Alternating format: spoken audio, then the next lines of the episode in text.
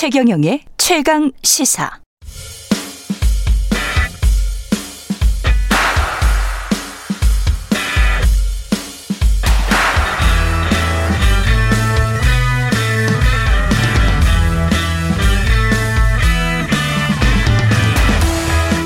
네, 우리가 집을 살 때 아니면 무슨 백화점에서 소비를 할 때, 주식 투자할 때, 투표할 때, 청취자 여러분은 과연 이성에 근거한 합리적 선택을 하십니까?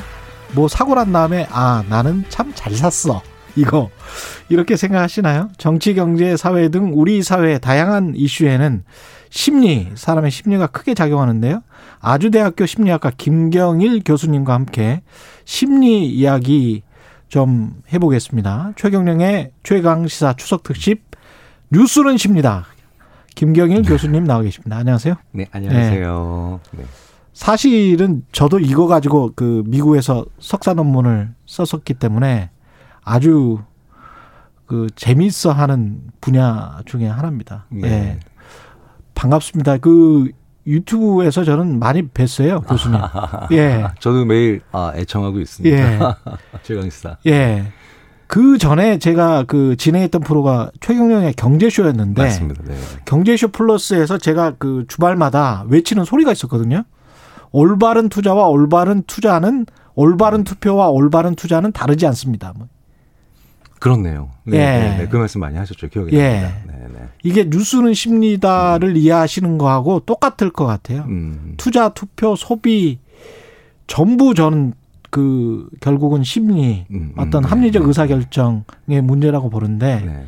그 말씀을 해 주시는 거잖아요. 네. 뭐 그러니까 이 분야 심리학 분야 자체가 예. 사람들이 합리적으로 판단을 하는 것이 불가능하고 그렇죠. 네 그리고 다른 굉장히 다양한 주관적 요인이 작용을 하는데 예.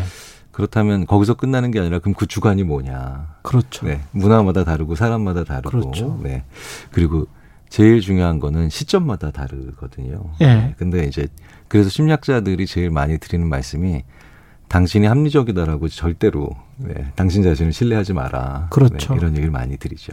합리적이려고 노력을 엄청 하는데 백화점에 가서 그, 그, 똑같 지는 않더라도 거의 비슷한 그 성능이거든요. 네, 네. 디자인도 그렇고. 음, 네, 네. 근데 딱 브랜드 하나 때문에 두 배 정도 가격 또는 뭐 서너 배 가격을 지불하고 어떤 브랜드를 사잖아요. 네, 네. 그거는 참 뭔지 모르겠 전혀 그 불합리한 거 아닙니까? 그 뇌에서 감정 영역을 다루는 곳이 이제 약간 이제 측면 뇌 측두엽인데요. 예. 감정 영역을 다루는 그 측, 측두엽에 손상 있는 분들은 어, 어떤 물건도 못 사시는 경우가 많아요. 아, 네. 손상이 있는 분들은? 네, 그러니까 무슨 얘기냐면. 예. 결정은 감정이 내린다는 거죠. 아무리 이성적으로 장고를 하고 오랫동안 그쵸. 생각한다고 해도 결국은 감정이라는 것이 도장을 딱 찍어줘야 결제 도장을 최종적으로 결제 도장을 찍어줘야 결정이 나오거든요. 그럼 우리가 연애를 할 때 결혼을 할 때도 이성적으로 판단하는 게 아니죠. 그렇죠. 그러니까 이제 논리적으로 이성적으로 뭐뭐 뭐 어쨌든 이렇게 곁에서 보는 사람들은 그렇지만 결혼은 감정이 하는 건데 감정이 있으시니까 뭐가 뭐가 찌릿해야 그렇죠. 네, 그렇죠. 네, 네. 어 그렇구나. 그 주식이나 그러면 부동산 같은 경우는 어떻습니까? 지금 원래 교수님은 금융의사 결정 심리학이 주 전공 분야세요. 네, 네. 그래서 이게 완전히 주 전공이십니다. 예. 아까 저도 이제 스튜디오 바깥에서 박종원 기자께서 이제 행동경제학 말씀하셨잖아요. 예. 그 행동경제학이 인지심리학 제가 전공하는 인지심리학과 경제학이 한 20년 죽어라 싸우다가 그렇죠. 근데 정들어서 만든 그렇죠. 학문이라고 보통 표현을 하는데 예. 그러니까 인지심리학자들이 실험이나 사람의 마음을 알 때 제일 많이 보는 게 돈을 어떻게 판단을 하느냐. 음. 네, 여기다 돈을 얼마나 쓸 것이냐. 예. 네, 여기다 돈을 얼마나 어, 매길 것이냐 가격을. 예. 이러니까 이제 인간이 만들어낸 가치 판단 체계 중에 유일하게 숫자로 표현할 수 있는 게 돈이잖아요. 그렇습니다. 네, 그러니까 예. 돈을 연구하지 않을래 않을 수가 없는 거거든요. 사람의 예. 마음을 보려면. 예. 어, 그래서 돈을 보는 관점을 보면 어, 문화 차이도 대부분 보입니다. 음. 네, 한국 사람들, 우리 한국인들이 되게 이제 굉장히 돈을 보는 관점, 돈으로 판단을 하는 관점, 관점이 좀 특이하고 개인차도 의외로 다른 데서는 굉장히 동질적인데 음. 어, 돈을 보는 관점에서는 또그 개인차도 심하고 그러기 때문에 음. 어, 그, 모, 거의 대부분의 인지심리학자, 절반 넘는 인지심리학자들이 아마 전공 자체가 이 금융 혹은 금전적인 의사결정이라고 봐야 되겠죠. 우리가 주식시장에서 투자를 할 때 생각을 해보면요. 어떤 사람은 이게 적당하다고 생각해서 판단 말이지. 근데 어떤 사람은 이게 싸다라고 생각을 해서 그걸 사. 도대체, 근데 보통 우리가 그 경영학에서 배울 때는 주식 시장의 가격은 현재 가격은 항상 옳다. 이게 합리적 시장 가설의 네. 이론인데 네, 네. 주식 시장의 가격은 항상 옳기 때문에 그거는 fair price다. market price는 시장의 가격은 항- 늘 fair하다. 이렇게 지금 배웠었거든요. 네, 네. 경영학에서는. 근데 행동경제학에서는 그럴까? 네, 그렇죠. 그 질문, 그 가정 자체에 이제 그 의문을. 그렇죠. 아주 강한 의문을, 의심을 네. 하는 거죠. 네. 그게 그렇지 않다고 지금 보시는 거잖아요. 어, 기본적으로 정답이 있는 것은 많은 사람들이 모여서 투자하는 대중이 예. 맞을 가능성이 높거든요. 예. 얼룩말 한 마디도 놓고 보면 정답을 맞추는 사람은 없는데 음. 관객이 한 200명쯤 되는데 음. 아, 이 얼룩말 체중이 얼마나 될까라고 하면은 200명 평균 내면 비슷하게 맞아요. 아. 네네. 그런데 그러니까 이제 정답이 있는 경우에는 대중이 보통 맞는데요. 예. 사실 정답이 한 개인 경우는 없거든요.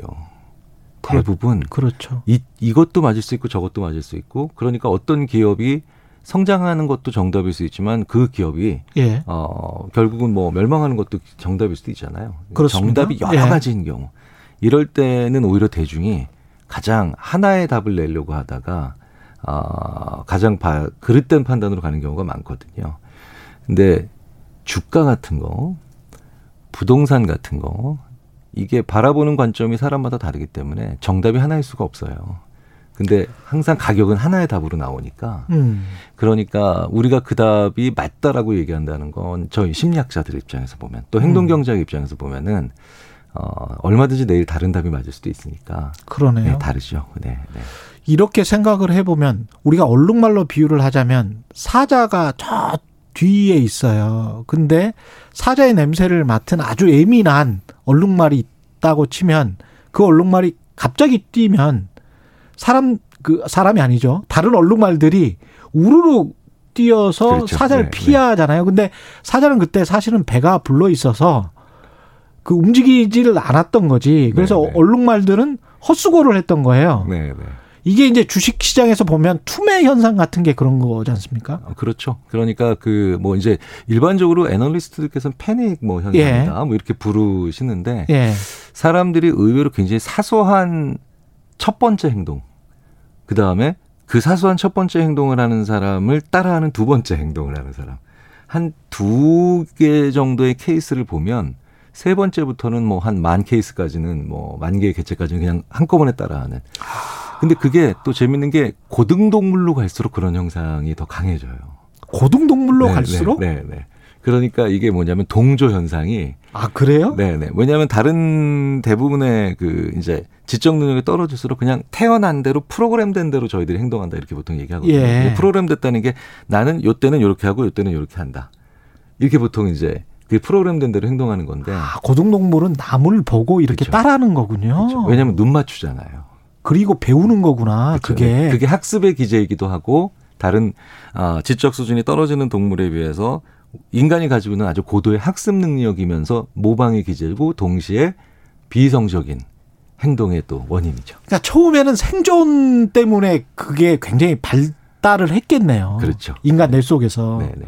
그래서 재밌는 건 전 그래서 농담 반 하지만 진담 반으로 전 예. 세계에서 가장 학습 기제가 잘 발달돼 있는 한국 사람들이 전 세계에서 가장 그렇기 때문에 그런 그 패닉이든 붐이든 뭐 이런 현상들에 민감한 거다라고 또 농담 반 진담 반으로 말씀드리기도 해요.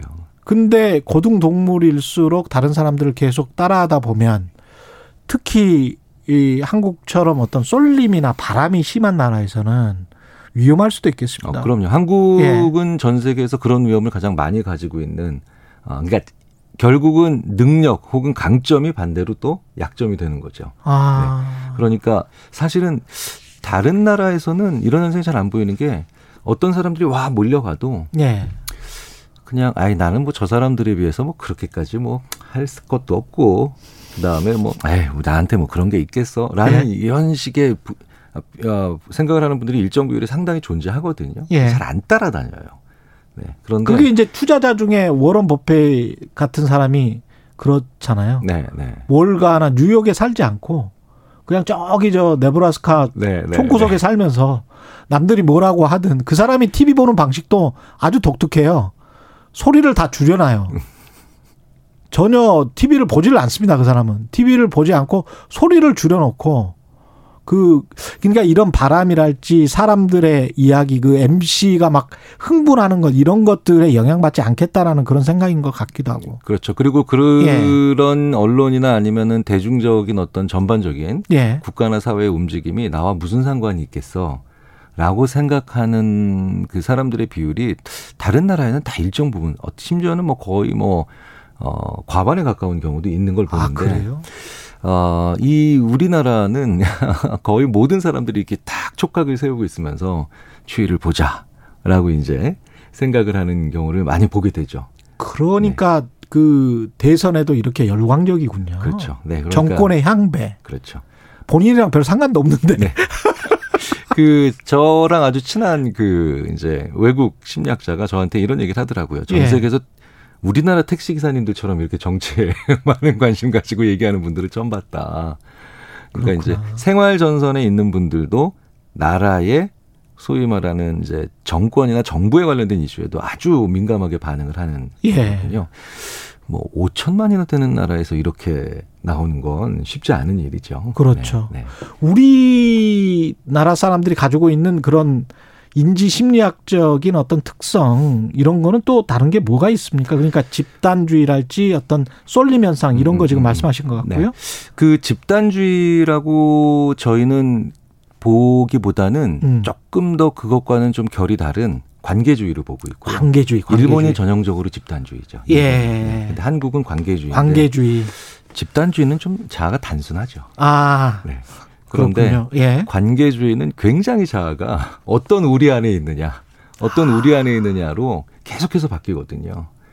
근데 다른 서양 사람들이나 이런 사람들은 그 독립된 자아가 많다는 겁니까? 그렇죠. 그러니까 서양 사람들의 자아를 혹은 문화를 개인주의라고 봤을 때, 예. 그 개인주의 문화에서 이 한국의 관계주의와 일본의 집단주의를 보면 어, 비슷해 보일 수는 있겠지만 조금 더 들여다보면 이 둘이 엄청나게 다른 문화고 자아관이 다르다라는 예. 거를 얘기를 많이 하죠. 그러니까 예. 이 소위 말하는 한중일의 문화를 좀 공부를 해본 서양 심리학자들이 어느 순간 이걸 깨닫게 되는 거거든요. 아. 관계주의는 쉬지를 않는 자아예요. 쉬지 않는 자. 네, 쉬지 않는 자. 왜냐하면 늘 우리 안에 어떤 우리 안에 있느냐에 따라서. 그래서 우리가 맨날 피곤하구나. 그렇죠. 네. 24시간 사회적으로 중노동하는 사회라고 제가 말씀을 드리는데 계속 어. 눈치를 봐야 되는 거군요. 그러니까 다른 그렇죠. 사람과의 관계를. 네, 그러니까 그룹 회장님도 고등학교 동창회 가서 자기가 제일 마르게 있으면 접시 나를 수 있는. 그걸 그리고 사회적으로 당연하다고 보는. 아. 네, 네. 근데 그 관계주의 문화가 집단주의보다 어떻게 보면은 그렇기 때문에 이슈에 늘 민감합니다. 집단주의인 나라는요, 예. 다른 동양권에선 내가 관심 가지면 안 된다라고 암시받은 주제들이 다 있어요. 그게 아까 말씀하신 일본 같은. 그렇죠. 네, 네. 그러니까 전쟁의 양상도 음. 완전히 다르죠. 그러니까 일본은 우리 쪽 사무라이들이 전쟁에서 죽고 있다. 그러면 슬퍼할 수는 있지만 농부는 농, 농사를 짓거든요. 아. 그래서 일본 문화에서 참 이해하기 어려운 게 한국의 관계주의 문화가 만 들어낸 그 의병이라는 문화를 굉장히 그 이해하기 어려워하거든요. 내 일도 아닌데 이렇게 생각하는 거군요. 그렇죠. 네. 그러니까 너의 본분이 아닌데 네가 왜 그 직무를 하느냐. 그 조선에 와가지고 이제 굉장히 그걸 이해를 못, 하지 못하는 그런 대목들이 많은데 예. 이 관계주의는 그래서 어떤 이슈가 생겼을 때 굉장히 열광적으로 음. 열광적으로 이 반응을 하는데 음. 그 관계주의인 한국에서는 그래서 심지어 탈세조차도요. 예. 외국은 왜 탈세했어라고 물어보면 개인주의든 집단주의든 아니 국가가 내 세금을 제대로 안 쓰는 것 같아. 라고 해서 보통 탈세를 많이 하는데. 예, 좋은 변명이 됩니다. 네, 예. 근데 우리나라는 그 변명도 안 됩니다. 어떻게 됩니까? 내 친구도 하던데.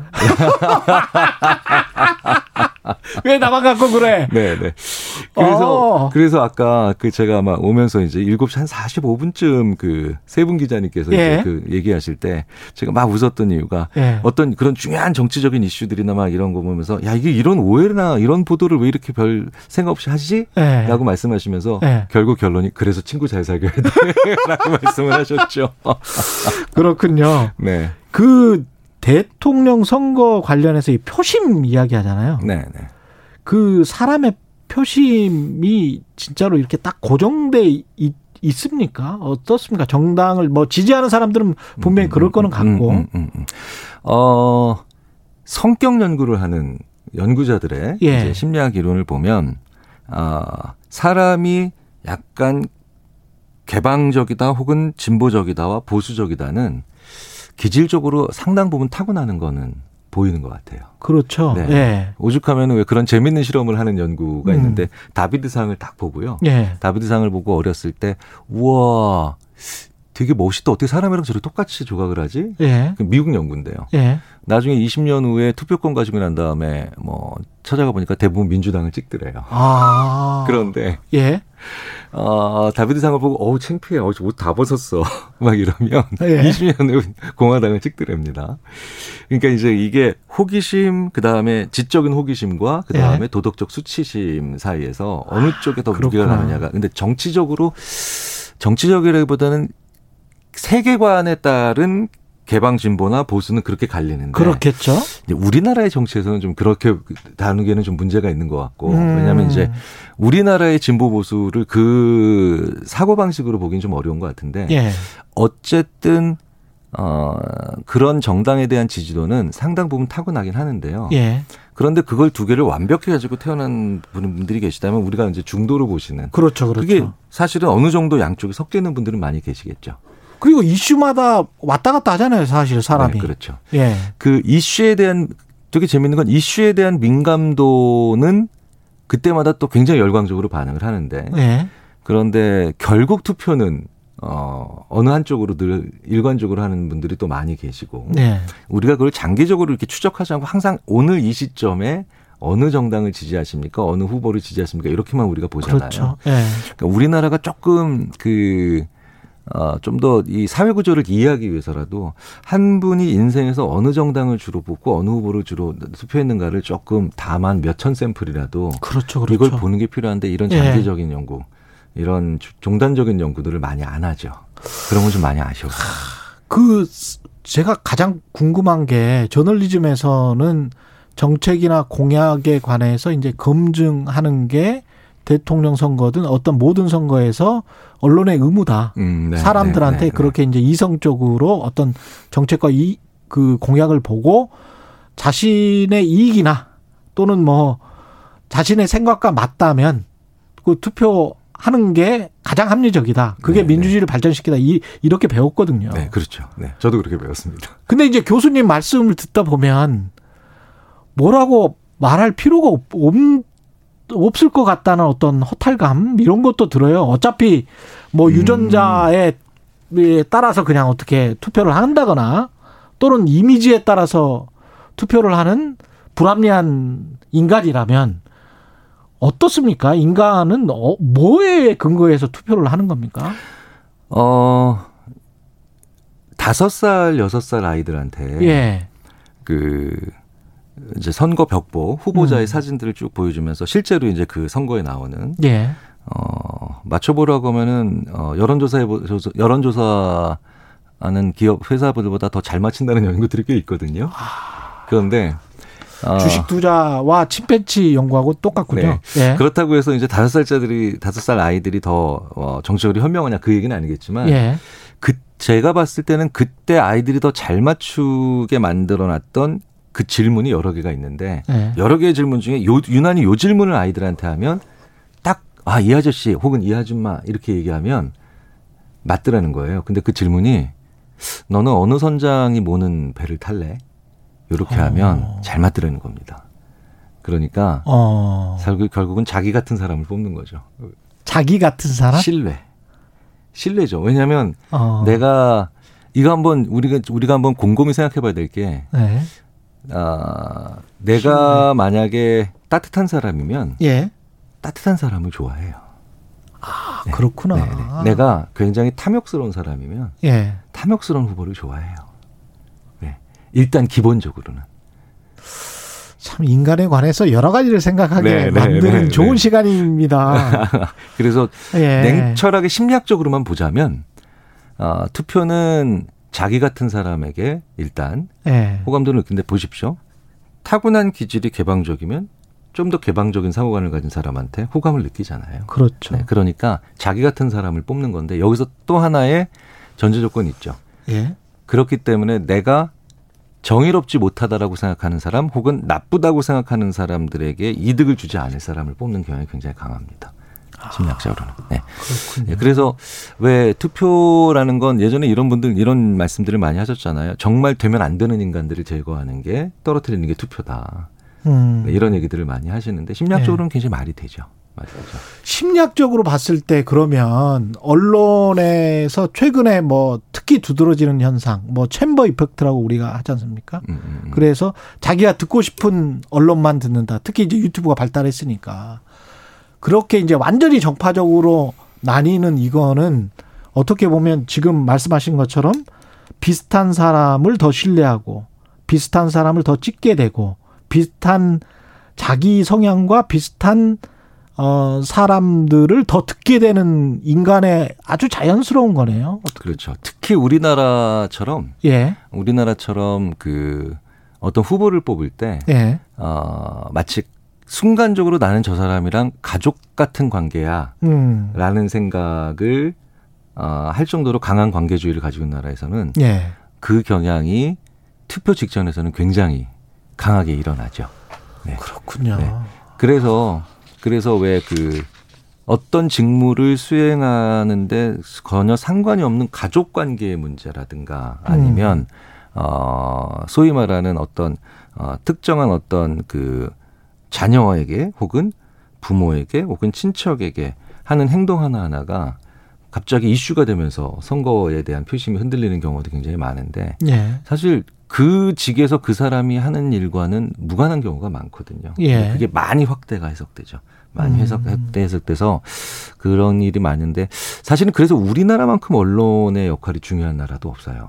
그렇군요. 네네. 왜냐하면 여기서 그 관심을 어 굉장히 그 엉뚱한 방향으로 그 흘러가게 만들기가 그것도 아주 많은 사람들을 아주 많은 분들이 예. 그렇기 때문에 특히 우리나라는 정말 더더욱이나 그래서 그 이 기사를 볼 때마다 예. 그리고 이제 뉴스를 들을 때마다 아 이게 이- 이게 얼마나 중요한 일을 하고 계신지를 좀 음. 제발 좀 언론인들이 좀, 네, 네, 예. 네. 인식을 해주셨으면 좋겠는데 예. 어 요즘 많이 그런 걱정이 들죠. 예. 죄송합니다. 뭐 제가 언론에 대한 전문가는 아유. 아니지만 예, 고맙습니다. 한, 지금 뭐 한 2, 3분 정도 남았는데요. 교수님 최근에 내신 책이 적정한 삶이라는 책인데, 책 제목처럼 이 코로나 19 시대에 적정한 삶, 우리는 어떻게 하면 이게 마음도 좀 안정이 되고, 심리도 편안하면서, 그러면서 또이 관계 눈치 이렇게 거기에 시달리지도 않고 어떻게 이렇게 살 수 있을까요? 적정하게. 돈을 많이 버는 삶은 누구나 다 많이 생각을 하거든요. 예. 그런데 제가 만- 그런 얘기 말씀을 들을 때마다 많이 드리는 게 음. 마이클 샌델의 그 정의란 무엇인가 예. 보면 맨 마지막에 되게 허탈한데 정말 중요한 결론이 나오죠. 예. 정의란 정의가 무엇일지 무엇인지 매일매일 고민하는 게 정의다. 허탈하네. 네. 근데 저 그 적정한 삶은 정말 나에게 맞는 삶이 무엇인지를 정말 많이 고민을 해야 되거든요. 예. 정말 자주 그다음에 그리고 때마다 고민을 해야 되는데 예. 단순한 몇 가지 원칙이나 아니면 뭐 예를 들어서 부동산 얘기도 아까 주식이나 그, 부동산 예. 얘기도 하셨지만 어, 단일한 가치 체계나 아니면은 뭐 화폐화된 그런 아파트에 너무 집착하는 삶이 그렇죠. 결국은 나의 적정한 삶을 반드시 깨뜨립니다. 왜냐하면 사람이 태어날 때부터 자기가 무엇을 해야 행복했는지의 상당 부분을 음. 알지 못하고 태어나거든요. 살면서 알아가야 되는 것 중요한 과업 중에 하나가 나는 어떻게 해야 행복해야 되는 사람이냐를 알아가야 되거든요. 아, 중요한 말씀이네요. 네. 정말. 사람이 행복하기 위해서 사는 게 아니라 예. 건강하게 잘 살기 위해서 행복해야 되거든요. 그러니까 아, 예, 예. 행복이 목표가 아니라 도구예요. 그러네요. 도구예요. 예, 예. 도구네. 네, 그런데 예. 지금 우리나라의 삶은 어, 행복을 저 먼 미래에 내가 이만큼 가지면 행복해질 거야라고 그 과정 내에서 계속해서 힘들게 사는 그런 어. 삶일 수도 있죠. 한번 우리 그리고 생각해 봐야 됩니다. 남과 끊임없이 비교하면서 쟤들은 왜 저렇게 행복해 보이지? 라는 특히 SNS 발달하면서 더 그런 것 같습니다. 그렇죠. 이 예. SNS가 직접 비교 예전에는 어, 비교를 할 필요가 없었던 사람들한테도 비교를 하게 만드니까요. 예. 네. 그래서 자존감이 떨어지는 분들이 SNS에 대한 역기능을 많이 보여, 그러니까 많이 이제 보여주시고 있죠. 그런 예. 분들이 SNS에서 이제 아이들한테 휴대폰을 저 같은 경우는 고등학교 졸업하기 전까지 휴대폰을 못 사게 했거든요. 어, 그 학부모님들한테 마지막으로 좀 공고 좀 해주세요. 한 20, 20 초, 30초 남았는데 스마트폰 네 그것도 그러니까 나의 기준이어야 됩니다. 나의 기준이어야 네, 된다. 네. 그러니까 누구의 기준도 아니라 내 아이와 내가 계속해서 같이 생각하고 고민해 보면서 어느 한 순간 책 보고 누구 얘기를 듣고 딱 결정하는 게 아니라 내 아이의 삶에서 봐야 되는 문제죠. 주체적인 삶을 참 이성적으로 잘 꾸려 나가야 되겠는데 네. 예 계속 생각을 해봐야 되겠습니다. 예 시간이 다 됐고요. 굉장히 문자가 많이 왔습니다. 이 코너 너무 재밌다고 예 최성희님, 김수현님, 박종준님 천취자 문자가 쇄도했습니다. 꼭 다음에 좀 나와주십시오. 아, 네, 네. 예 계속 좀 나와주셨으면 고맙습니다. 불러주시면 고마울 언제든지 예, 오겠습니다. 추석 특집이었습니다. 예. 아주대학교 심리학과 김경일 교수님이었습니다. 고맙습니다. 예. 9월 22일 수요일 KBS 일라디오 최경령의 최강 시사였습니다. 감사합니다.